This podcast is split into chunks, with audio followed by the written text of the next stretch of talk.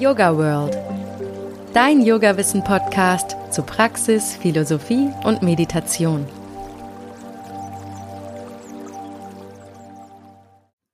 Hallo und herzlich willkommen zu einer neuen Folge Yoga World Podcast.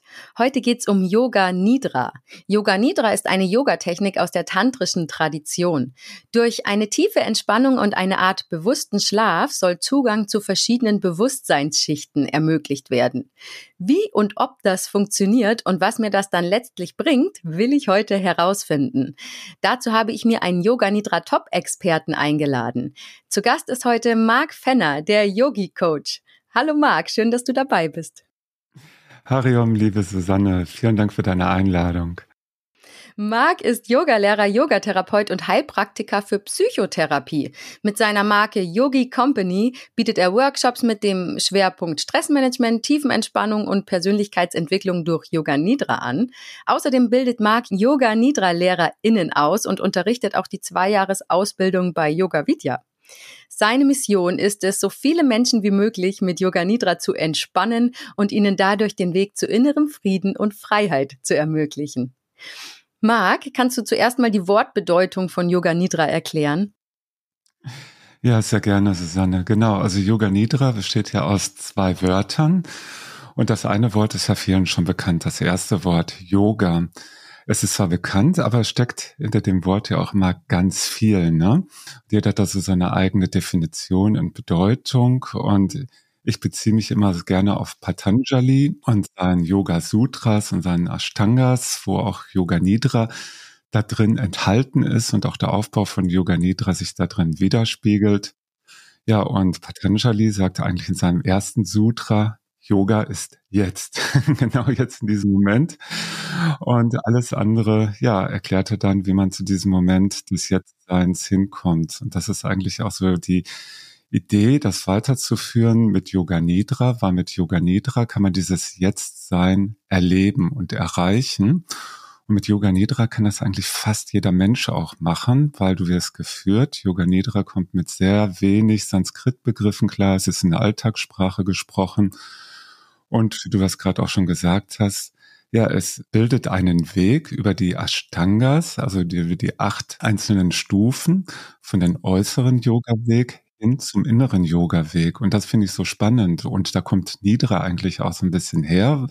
Gucken wir uns dann das zweite Patanjali Sutra an, was Yoga Chitta Fritti Nirodhara heißt. Also Yoga bringt den Geist, die Wellen zur Ruhe wenn man jetzt Geist noch mal ein bisschen tiefer sich anschaut und betrachtet, mal so aus Perspektive von Sigmund Freud, der sagt, das ist das Unterbewusstsein, oder C.G. Jung, der sagt, das ist das Unbewusste, dann ist man da schon sehr nah dran, dass man mit Yoga Nidra den inneren Yoga-Weg erreicht und gerade auf den inneren Yoga-Weg sich selbst ja sehr nah ist. Von außen so die ganzen Sinnesorgane sind zurückgezogen und dann kann man dort ganz eigene persönliche Erfahrungen machen. Und wie gesagt, das kann jeder Mensch machen. Und das finde ich eigentlich so spannend an Yoga Nidra, was häufig als Schlaf der Yogis übersetzt wird, wo ich so denke, das wird dem Ganzen gar nicht so gerecht, ähm, sondern das ist eigentlich persönliche Entwicklung, einmal für sich selbst, aber es dann auch mit anderen Menschen zu teilen. Mist, ich wollte Schlaf der Yogis in die Überschrift schreiben. Dann kannst du das gerne machen, weil es ja auch häufig so benutzt wird. Aber du kannst ja vielleicht ein Fragezeichen dahinter setzen. Dann können ja. Menschen gucken, ob es wirklich der Schlaf der Yogis ist oder ob es mehr ist. Weil ich finde, wie im Yoga einfach dieses Machen, es einfach auszuprobieren, es zu machen, eigene Erfahrungen zu sammeln und zu gucken, wie wirkt das auf mich. Und das ist eigentlich auch was ganz Schönes mit Yoga Nidra. Wenn die Menschen Yoga Nidra machen, machen sie dann letztendlich eigene Erfahrung und dort wiederum aufbauen kann man dann sagen, ja, also ist es jetzt ein Schlaf oder ist es vielleicht doch eine ganz andere Qualität, die ich da für mich erlebe und erfahre, weil bei mir in meinem Leben kann ich ja mal kurz ausholen, wie ich überhaupt zu Yoga Nidra gekommen bin, weil das war jetzt auch für mich ein Weg. Ich habe Yoga Nidra nicht gesucht, sondern ich habe Yoga Nidra gefunden. Und für mich war das letztendlich ich war in einer Lebensphase 2006, wo ich beruflich was verändern wollte, persönlich was verändern wollte. Und ich war in der IT und war die ganze Zeit mehr so als Consultant unterwegs und habe Unternehmen beraten, war mit dem Vertrieb draußen, große Projekte realisiert und ich dachte mir, okay, ich will auch mal vorne sein, ich will auch im Vertrieb, mit Anzug und Krawatte, mit Firmenwagen zu den Kunden fahren und da tolle Projekte machen. Und so bin ich dann nach Köln gezogen, in einer großen IT-Firma mit Telekommunikation. Dem Jahr war dann auch die Fußballweltmeisterschaft in Deutschland die Firma, für die ich gearbeitet habe, war auch einer der Hauptsponsoren dieser Fußballweltmeisterschaft in Deutschland. Es war super viel zu tun. Und ich konnte gar nicht mehr abschalten. Ich war von morgens bis abends nur im Hamsterrad und selbst das Schwimmen, was mir eigentlich seit meiner Kindheit immer gut getan hat, was mir körperlich und auch geistige Entspannung gebracht hat, war irgendwie, es hat mich noch ein bisschen entspannt, aber nicht so wirklich gut. Ja, und irgendwann war ich dann wieder so in Dortmund zu Hause bei meinen Eltern, habe mit denen auch ein bisschen so darüber gesprochen. mein Vater meinte, Marc, mach doch mal Yoga. Und ich wusste, dass mein Vater schon seit vielen, vielen Jahren Yoga macht, weil er arbeitet in einem Kraftwerk im Schichtdienst. Er hat eine Woche Frühschicht, eine Woche Mittagsschicht, eine Woche Nachtschicht und wieder eine Woche Frühschicht und hat also jede Woche so einen anderen Rhythmus, und mit Yoga, Atemübungen, auch Asanas, Meditation, die er jeden Tag gemacht hat, hat ihm das irgendwie guten Halt gegeben. Und mit dieser Idee bin ich dann aus Köln auf die Suche gegangen, wo kann ich hier Yoga lernen, wo kann ich hier Yoga machen?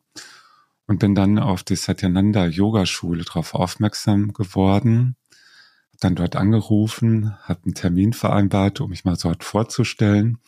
Ja, und dann war ich an dem Tag, wo wir uns verabredet hatten, dort. Ich habe geklingelt an so einem großen Stahltor, ein blaues Stahltor in der Südstadt von Köln und ja, macht das Summ und ganz hinten auf der anderen Seite vom Hof sah ich nur so eine ganz kleine Person, die ganz in Orange gekleidet war, eine ältere Frau. Und dann bin ich immer näher hingegangen und dann wollte ich ihr, wie ich das so von früher kannte, so die Hand geben, mich vorstellen und sie stand einfach nur da mit den Händen vor dem Herz in Namaste-Haltung und sagte, Hariom, Mark.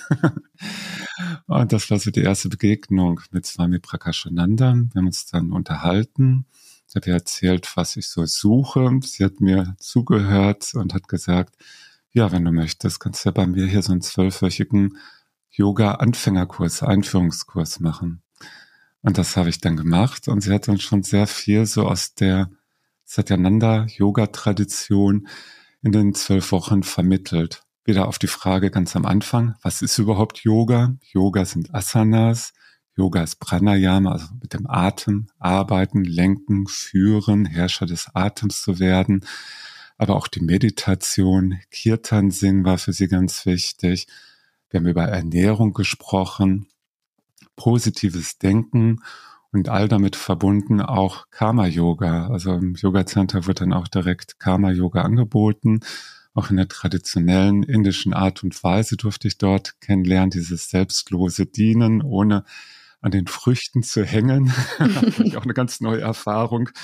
Ist auch unglaublich leicht. ja, wenn gerade so in den IT-Vertrieb eingestiegen ist und jeden Monat so seinen Vorkassen und seine Planzahlen hat, gefragt wird, was man alles so als nächstes macht. Und auf einmal kann man einfach irgendwas machen vom Herzen her und keiner sagt, das war gut, das war schlecht. Man macht es einfach. Danach lässt man es wieder los und widmet sich dann im Hier und Jetzt wieder eine neue Aufgabe. Ja, und dann so in der letzten Stunde von den zwölf Wochen, viel zu früh eigentlich in der Yogastunde, sagte sie so, es legt euch in Shavasana, die Asana, die kannte ich. Und dann fing es an und sie sagte, bitte mache dich bereit für Yoga Nidra. Und dann dachte ich mir, okay, Yoga Nidra, das kenne ich noch nicht, das ist neu. Ja, und dann hat sie uns durch Yoga Nidra geführt, mich durch Yoga Nidra geführt. Ich weiß nicht mehr alles von der ersten Führung. Ich bin irgendwann eingeschlafen. Irgendwann bin ich wieder, hieß es am Ende dann, so langsam kommst du wieder von der inneren Welt zurück in die äußere Welt. Das habe ich dann gehört, bin dann so langsam wieder in die äußere Welt zurückgekommen und habe gemerkt, die äußere Welt hat sich verändert in mir. Also der Körper hat sich verändert, der Geist hat sich verändert, meine Wahrnehmung hat sich verändert. Und viele Sachen konnte ich gar nicht so direkt in Worte fassen, weil es so neu für mich war. Und natürlich hatte ich auch viele Fragen. Es kam vor das Sankalpa am Anfang von Yoga Nidra und am Ende von Yoga Nidra. Ich hatte noch keinen Sankalpa. Was ist mal ein Sankalpa? Da kommen wir ja gleich noch zu. Aber, weil du hast ja jetzt schon toll von deinem Yoga-Weg erzählt und hast am Anfang auch schon erwähnt, Yoga Nidra machen und jetzt auch Yoga Nidra machen. Was macht man denn eigentlich beim Yoga Nidra? Also Swami Prakashananda war es immer wichtig, vom Machen zu sprechen, also nicht irgendwie von Praktizieren oder so, sondern es wirklich ähm, zu machen. Kannst du es kurz nochmal sagen, wer sie war? Weil ich glaube, man muss das einmal einordnen noch, weil ah, gerne. erfunden hat Swami Satyananda und der war ein Schüler von Swami Shivananda, oder? Genau. Und die Swami Prakashananda, meine Yogalehrerin, hat auf einer Europatour Swami Satyananda kennengelernt, war von ihm direkt ja, berührt, begeistert, ergriffen und hat dann relativ schnell in Deutschland all ihre Sachen zusammengepackt und ist nach Indien ihm gefolgt in den Ashram, war dort viele Jahre im Satyananda Ashram und wurde dann mit der Aufgabe quasi betraut, Satyananda Yoga mit nach Deutschland, Österreich, Schweiz, also in den deutschsprachigen Raum zu bringen. Ja, und mit dieser Idee, mit dieser Mission, die sie bekommen hat, hat sie sich dann erstmal in der Nähe von, ja, am Bodensee direkt angesiedelt, hat dort ein kleines Yoga-Studio eröffnet. Und sie hat schnell gemerkt, dass auch ähm, die ganzen Bücher, Swami Satyananda hat auch sehr viele tolle Yoga-Bücher geschrieben und die gab es bis dato nur auf Englisch. Und sie hat sich gedacht, okay, wenn ich jetzt einen Verlag gründe, wenn ich nach und nach die Yoga-Bücher ins Deutsche übersetze und die herausbringe und verteile, habe ich so die Möglichkeit, viele Menschen zu erreichen. Und das hat sie dann getan und den Ananda Verlag gegründet. Genau. Und dann ihre Reise blieb natürlich nicht am Bodensee. Sie hatte verschiedene Stationen und ich habe sie dann quasi in ihrer letzten Station mit ihrem Yoga-Studio in Köln, also ihr Yoga Center, ähm, kennengelernt und eigentlich auch begleitet, bis sie das Yoga Center geschlossen hatte in Köln. Und dann eigentlich auch, wo sie dann noch weiter nach Ratzeburg gezogen ist, zu ihrem letzten Lebensabschnitt, auch regelmäßig besucht und wurde ja dann von ihr am Anfang zum Yoga Nidra Lehrer ausgebildet, aber dann auch noch in den letzten Jahren von ihr zum Yoga Nidra Ausbilder. Und dann hast du Yoga Nidra viel gemacht. Und was macht man bei Yoga Nidra? Genau, das Machen, also erstmal so von meiner Seite aus, dieses Machen ist wirklich in die Welt hinauszubringen. Das war von mir quasi, du meintest ja auch gerade die Yogi Company. Dort habe ich ja irgendwann dann während meiner Yoga-Lehrerausbildung, als ich ein gelbes T-Shirt brauchte und für mich als Mann mit zwei Meter drei Körpergröße in XXL kein gelbes, schönes Yoga-Shirt gefunden habe, mir überlegt, wie kann man solche Yoga-Shirts produzieren. Ich habe mich immer schon für Design interessiert. Ich habe immer schon so Surf-Skate-T-Shirts gemocht und habe mir dann überlegt, okay, Yoga macht ja auch kreativ und gerade auch Yoga Nidra, Sankalpa gibt da noch ein positives Ziel für die Zukunft, was ich ins Hier und Jetzt hineinziehe. Wie kann ich all diese Energie nehmen, um auch mein Sankalpa was damals darum geht, inneren Frieden und Freiheit zu finden, auch so umzusetzen, dass es quasi dann in diese Welt hineinpasst.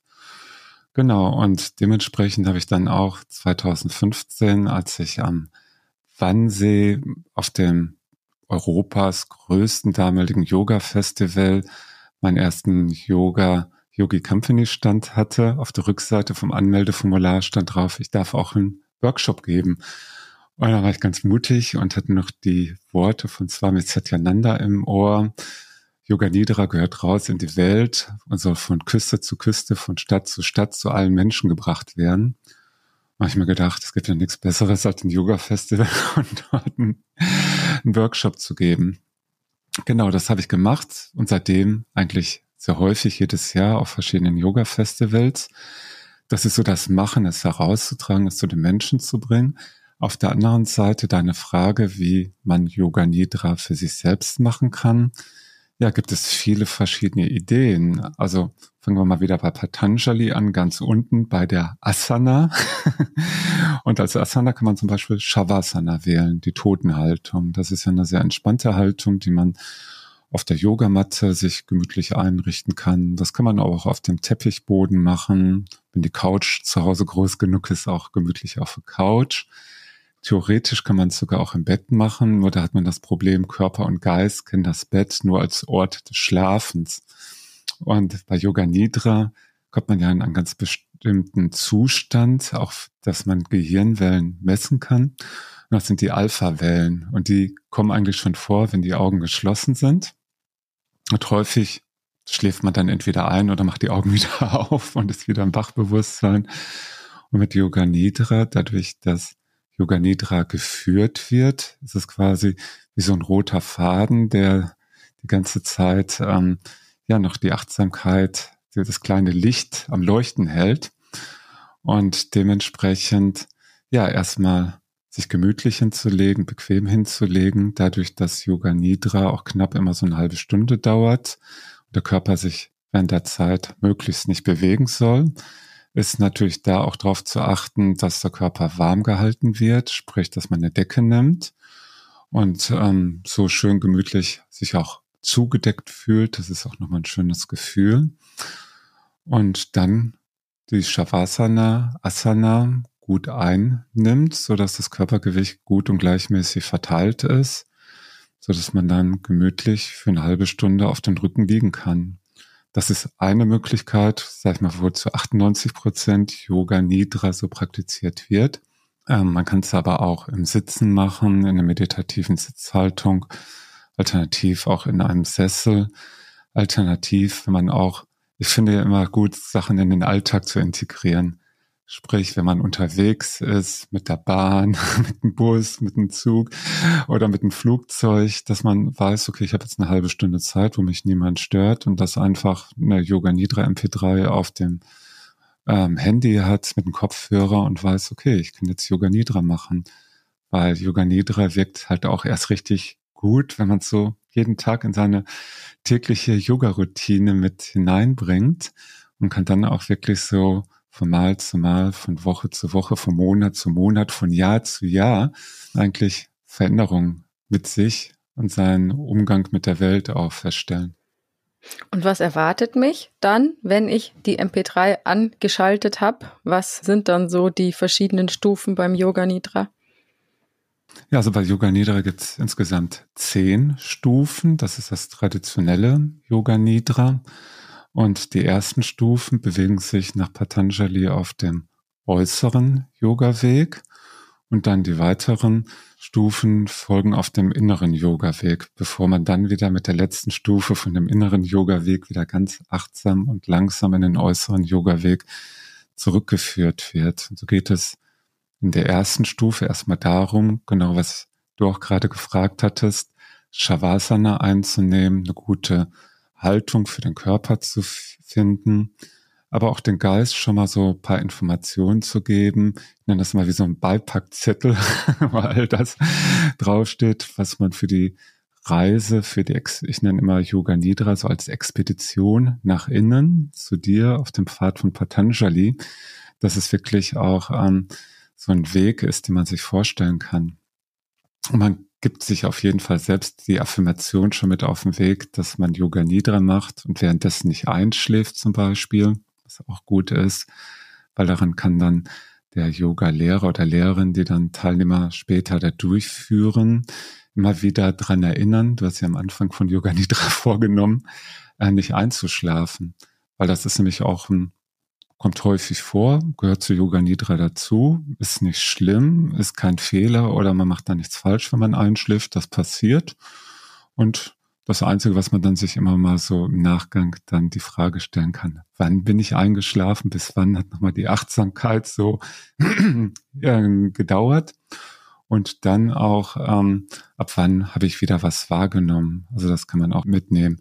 Ja, in der zweiten Stufe von Yoga Nidra geht es dann schon so ein bisschen Richtung Pratyahara. Bei Pratyahara geht es ja so ein bisschen darum, die Sinnesorgane zurückzuziehen.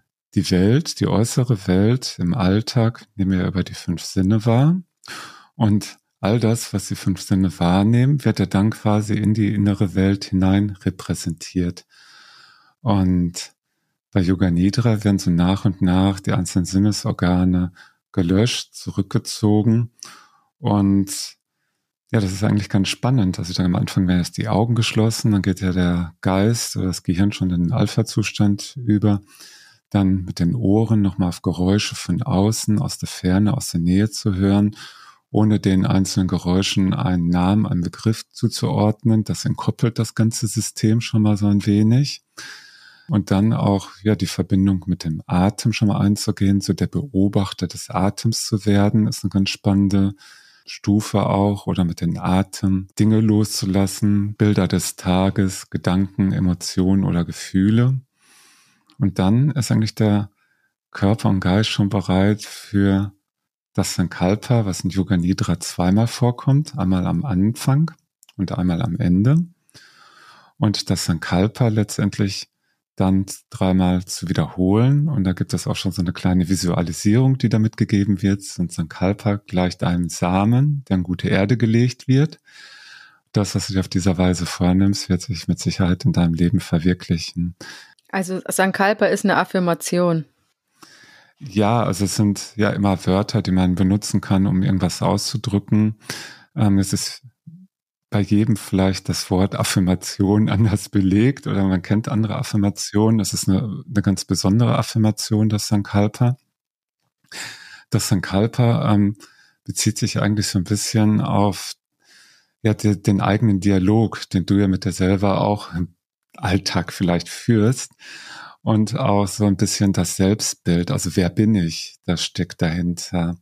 Und die Frage, wer bin ich, im Hier und Jetzt, nicht in die Vergangenheit zurückgeblickt und aus diesen Ressourcen quasi mein Selbstbild zu ziehen, wo ich jetzt bin, sondern eher das Selbstbild, sich selbst zu konstruieren, es in der Zukunft quasi schon zu sehen, zu fühlen und es dann mit der Affirmation, das nenne ich auch mal Affirmation mit dem Sankalpa, äh, in einem Satz zu bilden, einen kleinen positiven Satz, wo all das drin steckt, was dich dann quasi mit dieser Energie, mit den Bildern, mit den Gefühlen, Emotionen quasi auch dann zu deinem selbst gewählten Ziel, deinem eigenen Selbstbild hinziehen. Das ist gar nicht so leicht, es dann zu finden, oder?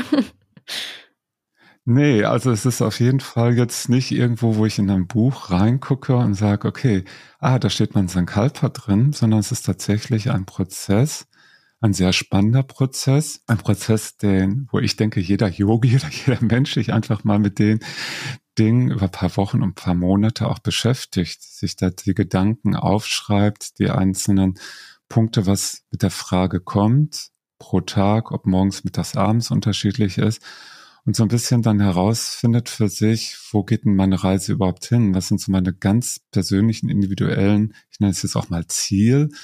Also wer möchte ich sein in der Zukunft und sich mit diesen zu verbinden und diese Energie und diese Kraft quasi jetzt im Hier und Jetzt schon zu spüren, zu fühlen. Und das kann was Großes sein, wo man feuchte Hände kriegt, wo einem warm wird, äh, wo die Pupillen groß werden, wo die Mundwinkel nach oben gehen, wenn man daran denkt. Also was schon auch eine gewisse körperliche Reaktion hervorruft.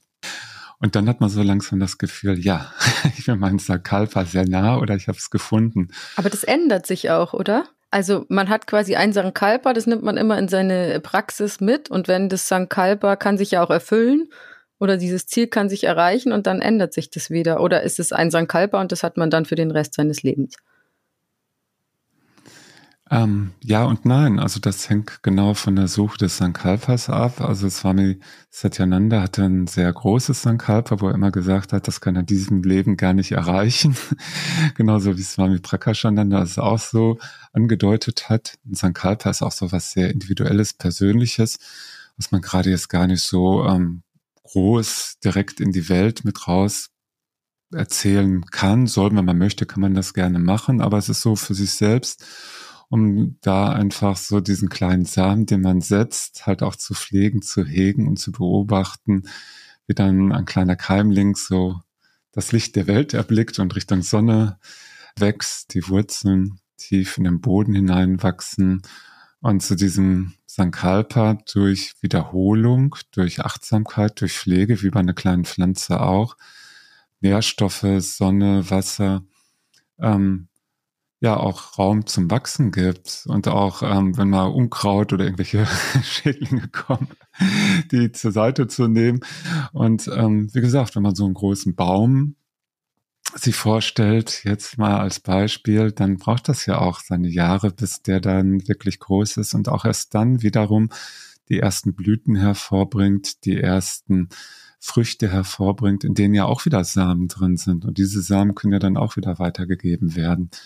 Insofern sollte man, wenn man das Sankalpa gefunden hat, der es schon so lange benutzen, bis es sich in seinem Leben erfüllt hat und dann gucken, ob man das Sankalpa nochmal wieder äh, verändert oder das Bestehende mit neuen Inhalten füllt, weil das finde ich auch immer ganz interessant, wie zum Beispiel jetzt das Wort Affirmation oder wir haben auch gerade über Yoga gesprochen, das sind ja nur Hüllen, wo jeder Mensch seine persönlichen Inhalte mit reinnimmt, was er mit diesem Wort verbindet. Und so kann man in Sakalpa auch in jedes einzelne Wort ganz viele Inhalte mit reingehen, ganz viele Bilder mit reinbringen, ganz viele Erfahrungen, Gefühle, Emotionen, sodass nur ein einzelnes Wort ganz viel Inhalt hat, ganz viel Wert hat auch für einen persönlich. Und wenn man nur dieses Wort hört, dann geht sofort so tak, tak, tak, tak, tak, ähm, spürt, sieht und fühlt man das.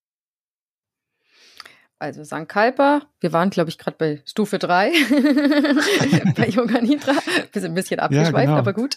ja. ja, aber es geht ja immer noch um das Sankalpa, quasi den Samen, den man setzt, den man ja. ähm, düngt, den man pflegt, an dem man auch längere Zeit beibehält. An Sankalpa, was jetzt keinen materiellen Wert hat, ob ich mir jetzt irgendwie ein tolles Auto, eine tolle äh, Uhr oder sonst irgendwas wünsche, das sagt auch immer nichts Materielles, sondern irgendwas für sein eigenes persönliches Leben. Und das finde ich eigentlich schon ganz spannend, sich mit dieser Frage zu beschäftigen, sich das mal aufzuschreiben und dann für jeden Einzelnen zu gucken, was dann so kommt. Und dann auch diesen Spruch, den Swami Prakashananda auch immer gebracht hat, Yogis sind mutig und allzeit bereit.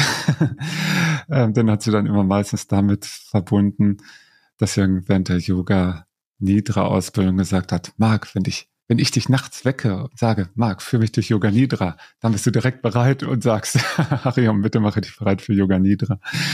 Und das ist eigentlich so ein ganz schönes Bild dafür. Genau, dann geht's weiter mit Yoga Nidra. Ähm, und das ist eigentlich auch einer der Kerne, der Hauptpunkte von Yoga Nidra, das Kreisen der Wahrnehmung durch den Körper.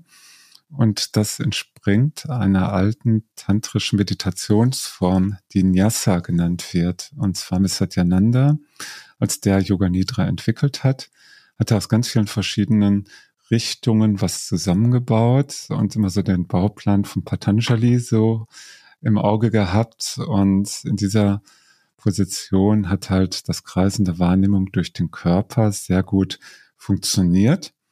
Und die alte tantrische Meditationsform besagt eigentlich, dass man Mantren auf Körperbereiche gelegt hat. Und zwar Satyananda wollte ja was entwickeln, was alle Menschen machen können. Also es ist schwierig, Mantren auf die einzelnen Körperbereiche zu lenken. Aber Wörter, ganz normale Wörter, Gefühle auf einzelne Körperbereiche zu bringen, das geht ganz gut. Und so hat er zum Beispiel dann beim Kreisen der Wahrnehmung das so gemacht, dass man zur rechten Körperseite kommt, zur rechten Hand, zum rechten Daumen und dann erstmal in den rechten Daumen hineinfühlt. Dann ein inneres Bild vom rechten Daumen macht, also nochmal so ein bisschen auch in die Visualisierung schon mit dem Daumen geht und sich dann gedanklich nochmal sagt, rechter Daumen. Und dadurch wird quasi dann auch eine Verbindung von dem Daumen über die einzelnen Nervenbahnen bis zu dem Gehirn hochgebracht. Und das Gehirn besteht ja auch aus einem sensorischen Bereich und einem motorischen Bereich. Und dort sind genau diese ganzen großen Körperbereiche abgebildet. Und es gibt auch ein ganz schönes Bild, das nennt sich Homunculus, das ist der kleine Mann. Vielleicht hat der eine oder andere schon mal gehört. Viel lustiger ist es eigentlich, den kleinen Mann zu sehen, weil da geht es nämlich auch um die Sinnesorgane und alles das, was sinnesspezifisch ist, was auf der sensorischen und motorischen Gehirnhälfte sehr groß dargestellt ist, was für uns super wichtig ist zum Überleben äh, und zu orientieren, Nahrung aufzunehmen, ähm, festzuhalten und wegzulaufen aus der Evolution, all das ähm, zu hören, ist sehr groß repräsentiert. So ist der Mann sehr klein, hat aber riesige Augen, große Ohren, riesige Hände, große Lippenzunge, ähm, kleine Arme, kleine Beine, ein bisschen größere Füße. Und das entspricht so in etwa auch dem, der Darstellung oder der Repräsentation auf den einzelnen Gehirnhälften. Durch den Kreisen der Wahrnehmung wird halt durch den Körper eine Verbindung zum Geist, zum Gehirn aufgebaut und ist eine wunderschöne Übung, um den Körper zum Geist hin zu entspannen. Und wenn der Geist entspannt ist, entspannt auch wiederum den Körper und macht ihn dann bereit, den ja, äußeren Yoga-Weg auch so zu verlassen und dann weiter zum inneren Yoga-Weg zu kommen. Danach gibt's noch eine Stufe, wo dann der Körper nochmal wieder die Berührungspunkte mit dem Boden in die Wahrnehmung nimmt, wenn man sich häufig beim Kreisen der Wahrnehmung vielleicht zu sehr aufgelöst hat, dass man erstmal wieder zurückkommt. Und dann geht es aber auch schon ganz viel weiter auf den inneren Yoga-Weg von Patanjali, den Atem wahrzunehmen. Und der Atem, das ist ja in vielen Yoga-Traditionen überhaupt sehr interessant, den zu beobachten. So auch bei Yoga Nidra, den Atem, ja, einfach nur zu beobachten, ohne in den Atemprozess einzugreifen, was ganz spannend ist. Und dann auch Atemzüge zu zählen und das nicht aufwärts, das ist ja sehr leicht, sondern abwärts zu zählen und dann werden halt verschiedene Zahlen vorgegeben. Beim Yoga gibt's ja die 108 zum Beispiel, so kann man zum Beispiel von 108 abwärts zählen. Und das Wichtige ist halt immer, dass der Weg das Ziel ist. Also es geht nie darum, die Eins zu erreichen, sondern es geht immer darum, letztendlich während des Abwärtszählen wach zu sein, achtsam zu sein und ja, diesen Weg zu gehen. Und wenn man dann ein wenig tiefer gekommen ist, dann kommt man schon zu Stufe 7 von Yoga Nidra. Und dort geht es um die gegensätzlichen Empfindungen. Und das ist eine super spannende Stufe, Gegensätze, weil das ganze Leben, ja, im Yoga nennt man das Raga und Vesha, mögen und nicht mögen. Also ist das Gehirn schon von Kindheit an von Baby an lernt es quasi. Das mag ich, das mag ich nicht. Das, was ich mag, wird abgespeichert, davon will ich mehr. Und das, was ich nicht will, das ist so, mm, das will ich nicht. Und das Leben besteht aber aus Gegensätzen und mit den gegensätzlichen Empfindungen bei Yoga Nidra finde ich, ist es ganz spannend, sich Gegensatzpaare zu betrachten mit einem entspannten Körper, einem entspannten Geist. Dort kommen dann auch nochmal so Symbole oder Visualisierungen, die diese einen einzelnen Gegensatz, wie zum Beispiel warm oder kalt oder schwer oder leicht oder Schmerz und Freude als Gegensatzpaare gegeneinander gestellt werden, um sich dann zu erleben, beobachten, was aus dem Unterbewusstsein, aus dem Unbewussten kommt, sich kurz zeigt, sich kurz anzusehen und es dann wieder loszulassen. Das ist eine ganz spannende Erfahrung. Und deswegen wird Yoga Nidra, auch wenn man es immer wieder mit der gleichen Stufe macht, es ist nie langweilig. Es ist jeden Tag eigentlich, wirkt es anders, fühlt sich anders an, weil jeder Tag anders ist. Jedes Jetzt ist anders. Und Yoga Nidra kann häufig immer gleich sein, um sich dann zu orientieren, wo ich mich jetzt gerade befinde. Das ist ganz spannend. Genau. Und dann nach den gegensätzlichen Empfindungen, da sind wir schon ziemlich tief auf dem inneren Yoga-Weg unterwegs. Also es war dann Dharana, die Konzentration. Und dann geht es eigentlich Richtung Dhyana, die Meditation tiefer. Und in diesem Raum der Meditation, den man so hineinfallen kann, ist Shidakash. Und Shidakash ist der Raum des Bewusstseins. Und das ist ein Raum, der wird mit Yoga Nidra eröffnet. Man kann diesen Raum mit Yoga Nidra betrachten. Aber man kann auch dann in späteren Yoga Nidra Versionen dort arbeiten mit Symbolen, mit äh, Visualisierung, mit Fantasiereisen, was eigentlich eine ganz schöne und spannende Entdeckung ist von diesem Raum, den man auch selbst für sich sehr gut nutzen kann. Und dann, wenn wieder Shidakash den Raum des Bewusstseins verlassen wird, kommt noch das zweite Mal, das Sankalpa, was dann in dem inneren Yoga-Weg in einen sehr tiefen Zustand von Körper und Geist hineingelegt wird, also mit der Samadhi-Erfahrung, wo man ja keine sinnlichen Erfahrungen hat, wo Swami Satyananda auch sagt, Yoga Nidra führt zu Samadhi. Das war so seine Zielrichtung. Samadhi ist auch wieder nur ein Wort. Man kann es verschieden interpretieren. Ähm, ich finde das eigentlich ganz schön, die Idee, dass man mit Yoga Nidra diese Erfahrungen machen kann, dorthin geführt werden kann und dass das jeder Mensch erleben kann. Also man muss jetzt nicht einen Handstand oder einen Spagat oder sonst was Tolles können, um dorthin zu gelangen, sondern einfach ähm, mit Yoga Nidra geführt zu werden und letztendlich das über eine gewisse Zeit zu machen, es zu erleben, wach zu bleiben, sich selbst zu beobachten, was sich verändert, das vielleicht für sich selbst mit aufzuschreiben in seinem Yoga Nidra Tagebuch oder ein anderes Buch, was man hat, um zu schauen, genau, was entwickelt sich dadurch, wie wächst das Sankalpa, wie entwickle ich mich? Und das finde ich so ein ganz spannender Prozess, den ich für mich seit vielen Jahren gehe und es wird nie langweilig und jetzt auch mit den ganzen Yoga Nidra Ausbildungen über die letzten Jahre, die ich gebe, wo ich ganz unterschiedliche Leute, Menschen dann auch quasi dieses ganze Wissen über zwölf Wochen ähm, ja mitteile, sodass die Menschen das auch selbst erfahren können und das mit in den Alltag zu integrieren, ist das jedes Mal ein ganz spannender Prozess zu sehen, allein schon in den zwölf Wochen, ähm, wie die Menschen sich verändern, wie sie das auch selbst für sich wahrnehmen, artikulieren, besprechen. Und das ist eigentlich eine ganz schöne Sache. Und auch, es sind, häufig kommt dann immer die Frage, muss ich auch Yoga-Lehrer sein? Kam letzte Woche noch, um die Yoga Nidra dort tiefer einzusteigen, um eine Fort-, Aus- und Weiterbildung zu machen. Ich sage immer nein. Also selbst bei Swami Prakashananda in der Ausbildung, da war schon mal eine Psychotherapeutin, eine Ärztin, eine Schauspielerin.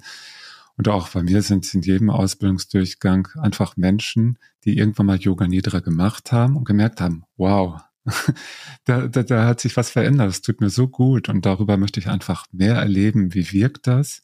Aber ich möchte auch gucken, wenn er schon ein paar Mal, wo ich das gemacht habe, so eine Auswirkung für mich gehabt hat, ob das jetzt auch im Bereich ja, Heilung stattfinden kann. Gerade in der Yoga-Therapie-Ausbildung kam eigentlich ich hatte 18 Monate und einmal im Monat hatten wir ein bestimmtes Thema und jeden Monat kam eigentlich, egal ob es um Lunge, Herz, Psyche, Krebs oder andere Formen geht, dass man mit Yoga Nidra auch sehr gut heilen kann, weil der Körper entspannt ist, der Geist ist entspannt, es kommen wieder neue Prozesse in Bewegung, aber auch als Selbstcoaching finde ich, es ist super spannend. Ja, du hast jetzt schon ein paar Mal diesen Alpha-Zustand angesprochen. Ja. Was ist denn dieser Alpha-Zustand? Kannst du das nochmal genauer erklären? Ab wann ich da drinnen bin und was mir der auch bringt?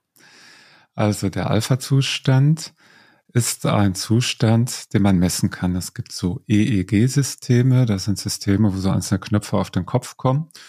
Und dann, wenn die Augen offen sind, sind zum Beispiel die Beta-Wellen, das sind so ganz viele ganz kleine zackige Wellen, die unterwegs sind. Und ab dem Zeitpunkt schon nach ein, zwei Sekunden, wenn die Augen geschlossen sind, gibt es lange Wellen. Die sind, haben größeren Ausschlag, die haben eine längere Wellenfrequenz. Und das sind die Alpha-Wellen. Und diesen Zustand durchlebt jeder Mensch mindestens zweimal am Tag. Einmal, wenn du morgens im Bett liegst geschlafen hast und irgendwann wirst du wach, hast die Augen noch geschlossen, bist aber vielleicht so ganz klar oder so ein ganz besonderer Moment, wo du so, hm, denkst so, passt alles. ist das der Alpha-Zustand und genau den gleichen Zustand kannst du auch erleben, wenn du abends ins Bett gehst, dich wieder hinlegst, die Augen schließt und auch dann vielleicht nochmal, wenn eine gute Idee hast, dann nochmal ein Bild vom Tag so hineingespiegelt wird, du nochmal ganz klar bist, bevor du dann quasi tiefer gehst und dann einschläfst. Und mit Yoga Nidra wird dieser Alpha-Zustand bewusst aufrechterhalten, womöglich über die ganze Führung von Yoga Nidra, meistens eine halbe Stunde.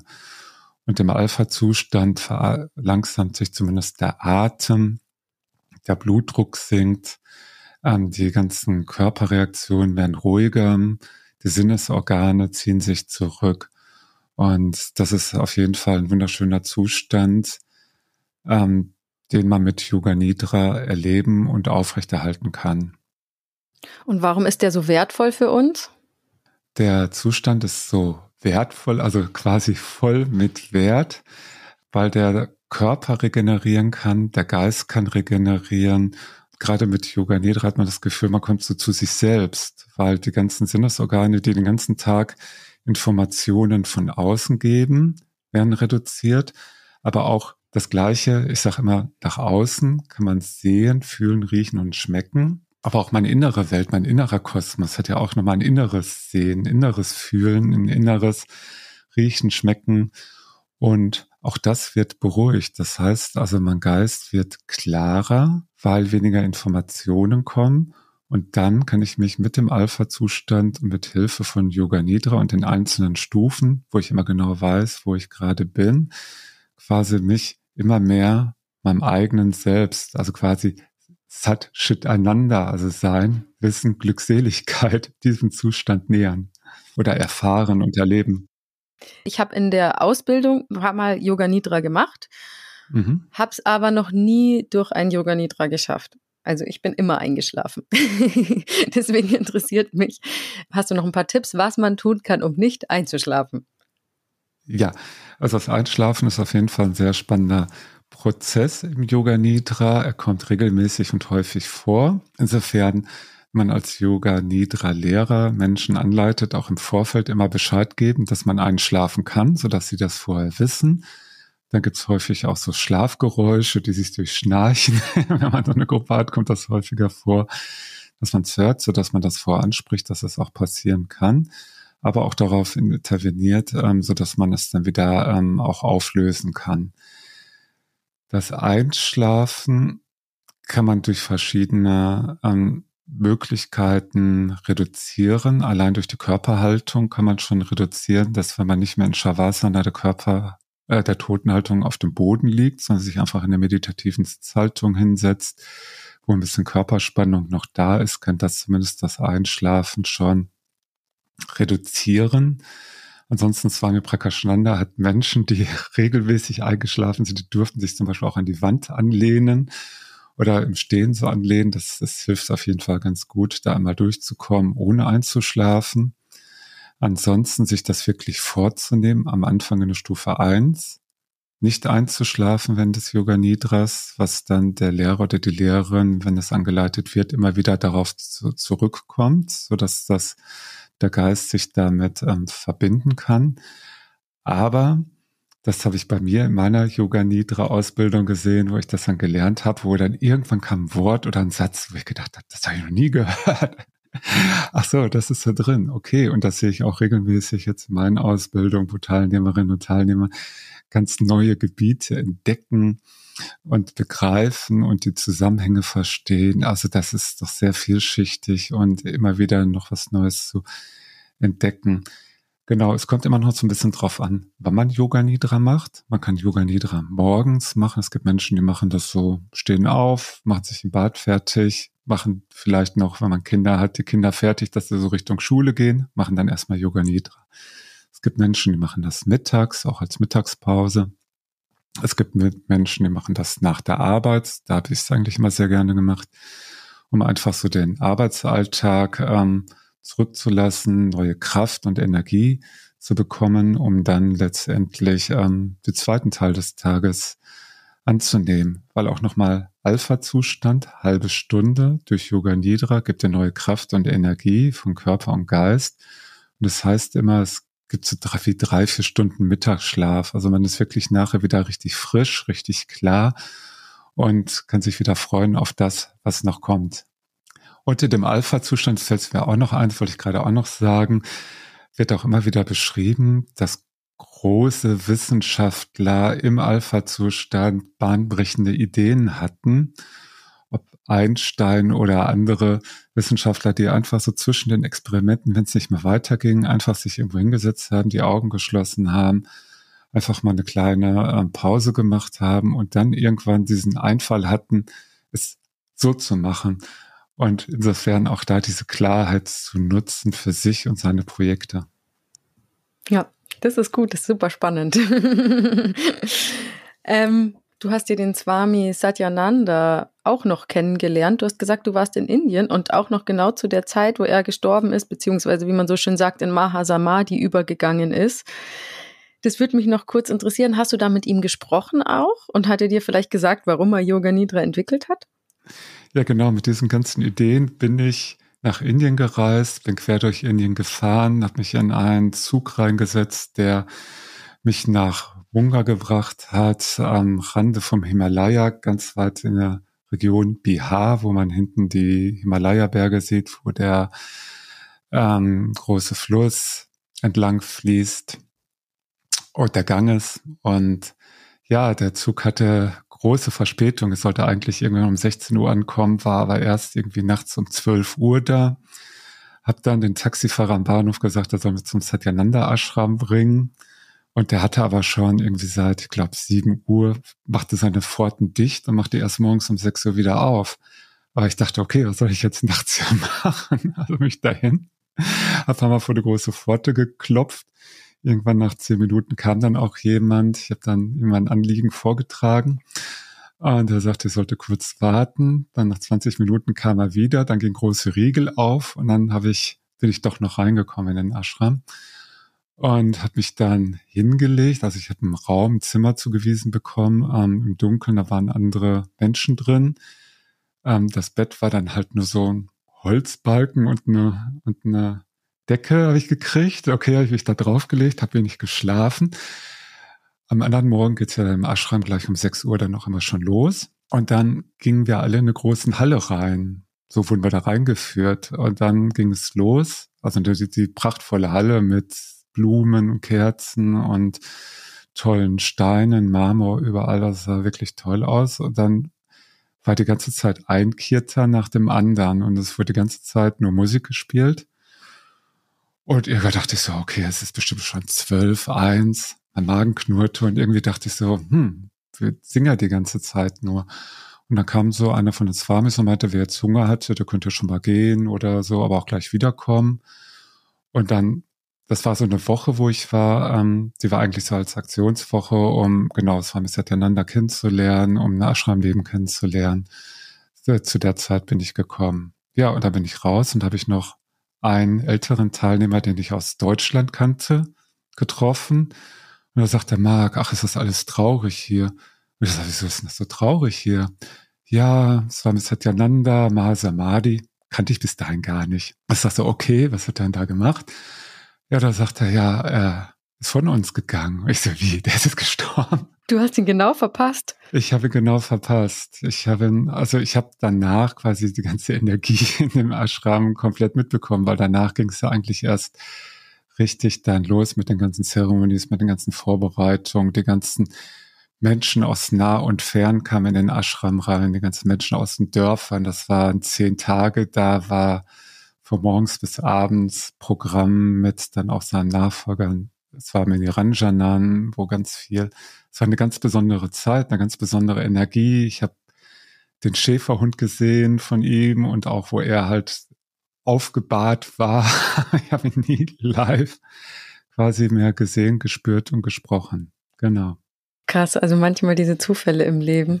Ja, aber das hat mir auch nochmal so ein ganz besondere Energie so mit reingegeben, weil ähm, es sind ganz viele Menschen aus der ganzen Welt, auch aus Indien gekommen, weil sie gesagt haben, gerade wenn so ein großer Swami stirbt, ist da ganz viel Energie noch in dem Ashram, das lässt los. Und diese Energie, die habe ich gespürt, also die hat jeder da gespürt. Und irgendwie mit dieser ganzen Energie, die ich dann so aufgenommen habe, mit diesen ganzen inneren Bildern, bin ich dann nach Deutschland wieder zurück, nach Berlin und habe dann gesagt, okay, ich muss jetzt mehr erfahren über Yoga und ähm, habe dann die zweijährige Yoga-Lehrerausbildung direkt im Anschluss gebucht. Gut, dann sage ich an dieser Stelle vielen lieben Dank für deine Zeit und die vielen Infos, lieber Marc. Susanne, vielen lieben Dank für den schönen Podcast mit dir, für die ganzen tollen Fragen und auch für deine Zeit. Und dann wünsche ich dir noch einen schönen und entspannten Tag. Danke. Aber du darfst jetzt noch sagen, wie, wo, wann es eine Möglichkeit gibt, mit dir Yoga Nidra zu üben. Gut, also bei mir gibt es verschiedene Möglichkeiten, Yoga Nidra zu üben. Ich habe eine Webseite, die heißt www.yoganidraausbildung.de und da gibt es zum einen eine kostenfreie MP3, die du dir runterladen kannst, um mit mir jederzeit Yoga Nidra zu machen. Ähm, dann gibt es auch noch einen kleinen Online-Kurs, wo ich nochmal eigentlich das, was ich jetzt in dem Podcast schon alles erzählt habe, nochmal erzähle als Video und vielleicht sind auch noch ein paar PDFs und noch ein paar mehr Inhalte drin. Und dann die spannenden Themen sind halt wirklich dann, wenn du Yoga Nidra in der Tiefe über einen längeren Zeitraum für dich erleben möchtest, gibt es die zwölfwöchige Yoga Nidra Ausbildung, die ich online anbiete und wo ein ganzer großer Online-Kurs dahinter steckt mit zwölf Modulen, mit ganz vielen Einheiten, aber auch wir sehen uns jede Woche zwei Stunden live per Zoom. Wir üben gemeinsam, gehen gemeinsam durch den ganzen Prozess. Und natürlich Yoga-Festivals. Im Sommer stehen es wieder welche an. Ähm, da bin ich auch auf einigen unterwegs und gibt da Yoga Nidra Workshops. Ja, perfekt, dann sehen wir uns ja da. genau. Äh, super. Und ihr da draußen schaut doch auch mal auf yogaworld.de vorbei oder kauft euch ein Yoga-Journal. Oder sogar auch beides. Kann ich nur empfehlen. Aber vor allem freue ich mich, wenn euch der Yoga World Podcast gefällt und ihr ihn bewertet, liked, teilt, abonniert und kommentiert. Bei Fragen, Anregungen und Kritik erreicht ihr mich wie immer auch unter podcast.yogaworld.de. Dann bis zum nächsten Mal bei Yoga World. Eure Susanne. Der Yoga World Podcast. Jeden Sonntag eine neue Folge von und mit Susanne Moors auf yogaworld.de.